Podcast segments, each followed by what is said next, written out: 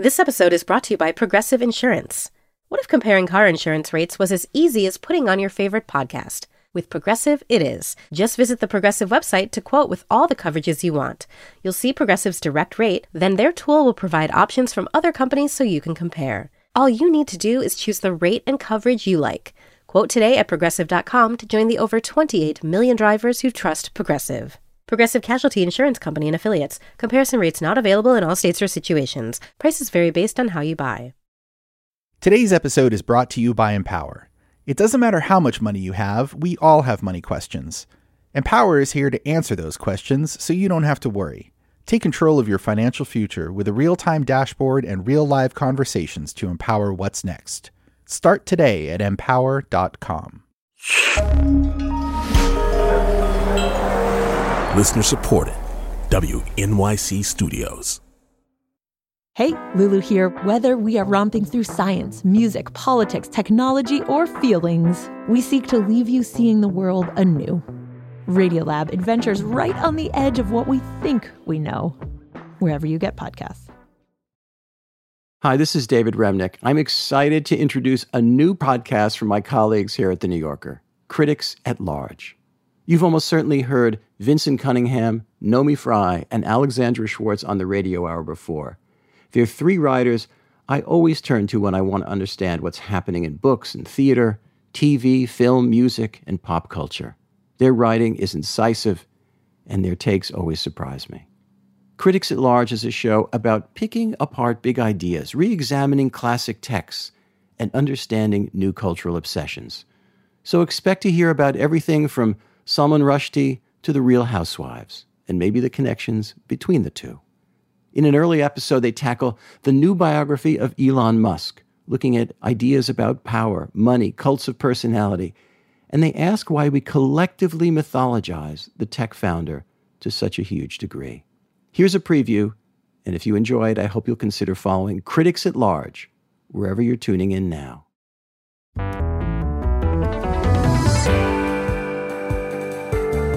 Welcome to Critics at Large, a new podcast from The New Yorker. I'm Vincent Cunningham. I'm Alex Schwartz. And I'm Naomi Fry.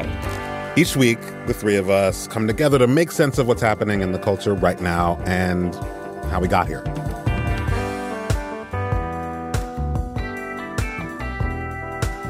So today we're going to discuss a new biography of Elon Musk by Walter Isaacson. It's an interesting read because it comes at a time where Musk is like everywhere. His cars are on our roads, his satellites are in our skies, deciding war outcomes, by the way.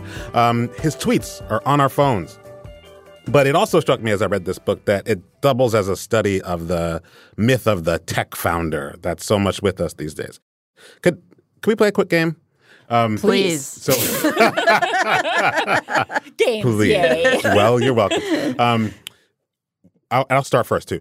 What is one word that comes to your mind when you think of like the tech genius? Just a word. I'll start. Turtleneck. Oh my god, that was my word. Go. Well, well get another one quick. Uh, uh, um, uh, arrogance. That's boring. Turtleneck was my word. Damn. Psychopath. Um.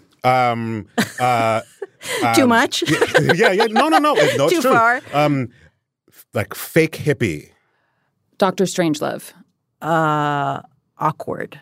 These are all valid, and and maybe they'll come up later. There are no wrong answers in this game. There's no wrong answers. Today we're going to look at Musk for as long as we can stand to, but then we'll go beyond him to think about this archetype, the lone founder somewhere near Silicon Valley who, against all odds, changes our lives and the history of our culture.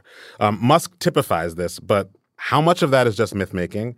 Why do so many of us cling to this idea? Um, so maybe let's let's just start with the book. Let's start with Isaacson's biography, which, by the way, I just to tell a quick story, it caused a lot of trouble for me um, this this week. I first I accidentally, while moving my daughter into her dorm room, brought it into her dorm room, and it caused a big problem. Um, What was the problem? the problem was I hadn't taken off the dust jacket yet. The cover of this book is Musk with like his ha- hands in like prayer hands, looking out at you, uh, very like fake Steve Jobs, looking sort of like trying to reach some sort of profundity. Um, and my daughter was like, is this for me? And I was like, no, no, no, no. She's like, because I because she's like a computer science person. Because you don't think I like him, do you? I was like, no, no, I'm sorry.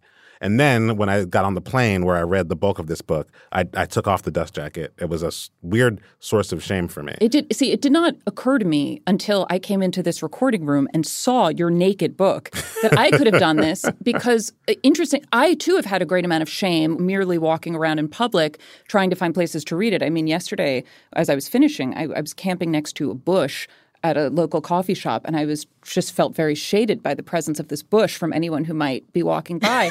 you know, why? It's Why like the sh- reading. It's like reading porn in public or something. Yeah, I just want people.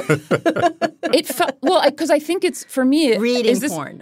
I mean, way. Vincent, like for you, I guess your daughter was was just you know not wanting to be associated with Elon Musk at the beginning of her. She didn't want to college be like career. the Musk and, girl. Yeah, like, oh, yeah, the ev- Musk girl. Right. Famously loves Elon. Right, senior Elon year, Musk. everyone's like, "Remember when your dad brought that biography?" Exactly. That's exactly. that's interesting though because I think also I mean it's so context based, right? So in in these spaces where you guys, you know, uh, uh, Vincent in this dorm room, and Alex, you in you know Brooklyn, uh, were feeling also a little bit bashful about this. But of course, we should remember that this biography is flying off the shelves Yes. Yeah. and bought not as a hate read of a person who it's embarrassing to be, you know, p- pursuing his life path, but as an ideal, a model yeah.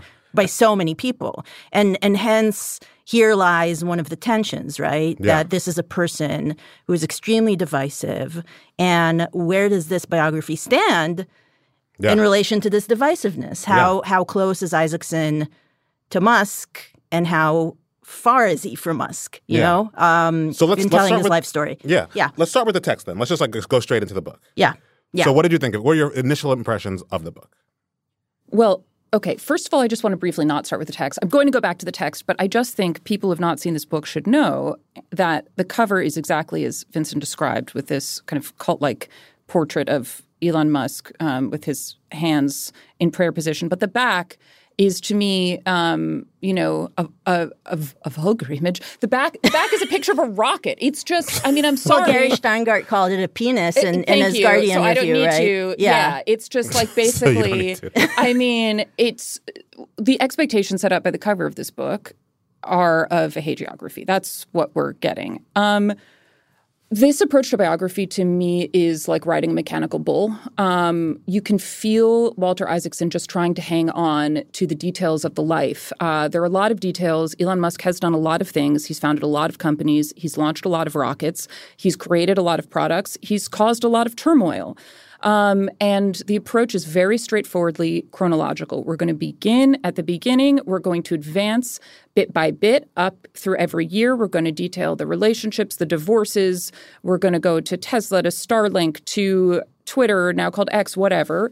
Um, and I felt at a certain point that the real thread and the plot was getting lost. Um, I, I felt that this was almost like notes for a biography in a weird way. Um, there's no perspective here.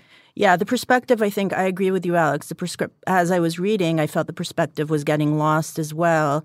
And uh, um, there's no real questioning, again, not even in a negative way, but there's no questioning if the axioms that um, Musk is presenting and, and Isaacson is ventriloquizing in this book and their validity. So, for instance, just, just one example there's a constant return to Musk's uh, devotion to the idea of interplanetary expansion, right? We have to do this because we have to uh, save the human race. And it's just presented as fact, right? I mean, We it's have presented. to be a multiplanetary species. We have to Yes. be a multiplanetary species, and I'll do. And this is worth everything else. Like it's, I'll do anything in order for us to to get there. And it's just kind of um, accepted as gospel.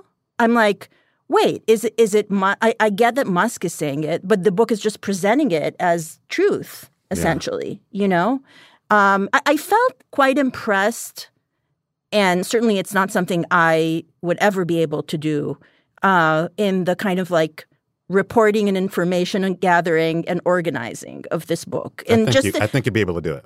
well, I, thank I'm, you, so- I'm sorry to say. I, I, Well, I'm not, no, no, shade yeah, to Walter mean- Isaacson. I think you can do it. No, no, thank you. But but it's just it's it's it's a large project that is executed. I, I just I just want to give props. You it's know a what large I mean? project that is executed.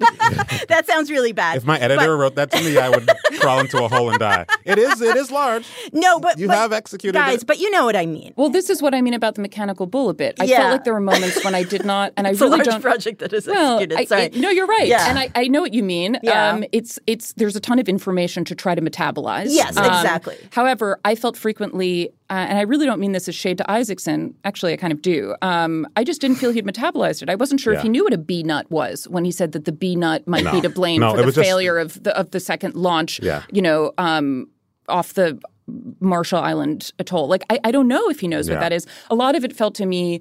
You could hear Elon in the room quickly explaining what this or that thing was. Um, you know, and the sources, the main sources of the book are brother, you know, his brother Friends. Kimball. Kimball. Friends, I almost said. Kendall because Succession is Succession I mean, is it's ever really close to a it's story so like this. ever close. Yeah. The, the, yeah, there are a lot of facts.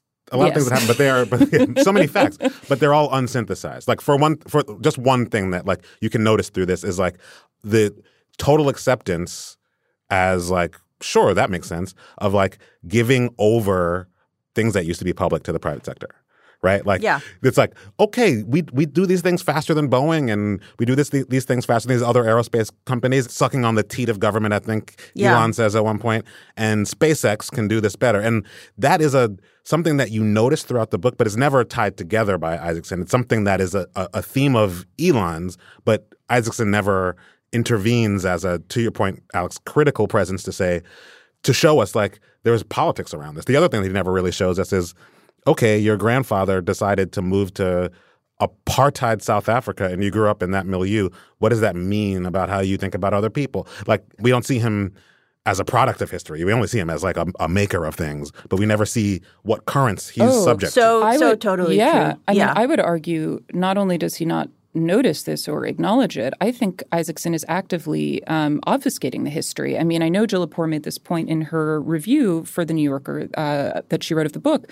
But you know, to to pick up on that detail that you're mentioning, Vincent, about the history and the context for um, for Elon's family, yeah, his maternal grandparents moved to South Africa in 1950, and Isaacson says, and I noticed this the second I read it. You know, Isaacson says um, apartheid was still the the law of the land. No, no, no. Apartheid had just been instituted as Yeah. the law of the land two Yeah. years before. We're not talking about moving to South Africa in 1989. Yeah. Um, and Jill Lepore has also published a really fascinating piece on on the website about the deep anti-Semitism Yeah. uh, and fascistic yeah, beliefs of of the of the grandfather. which Isaacson calls quirky. His Quirky. quirky political beliefs. Yeah. he likes to fly planes. So we have a problem. We have a problem. Big problem. Uh, this this issue of Isaacson and his framing maybe helps us move to what is this archetype that we're dealing with? What kind of person is Musk supposed to be in his own eyes and in ours?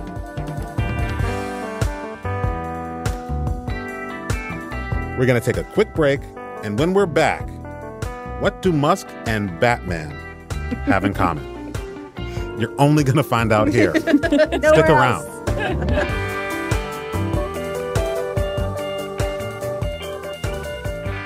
If you enjoyed this preview, please make sure to follow Critics at Large from The New Yorker, wherever you get your podcasts. New episodes of the show arrive every Thursday. Thanks for listening. This episode was brought to you by Empower. Are you ready for life's important milestones? What will your retirement look like? Do you know your net worth? Empower can help answer your money questions so you don't have to worry. With a real time dashboard and real live conversations, you can get clarity on your real life financial goals. Join 18 million Americans and take control of your financial future to empower what's next. Start today at empower.com.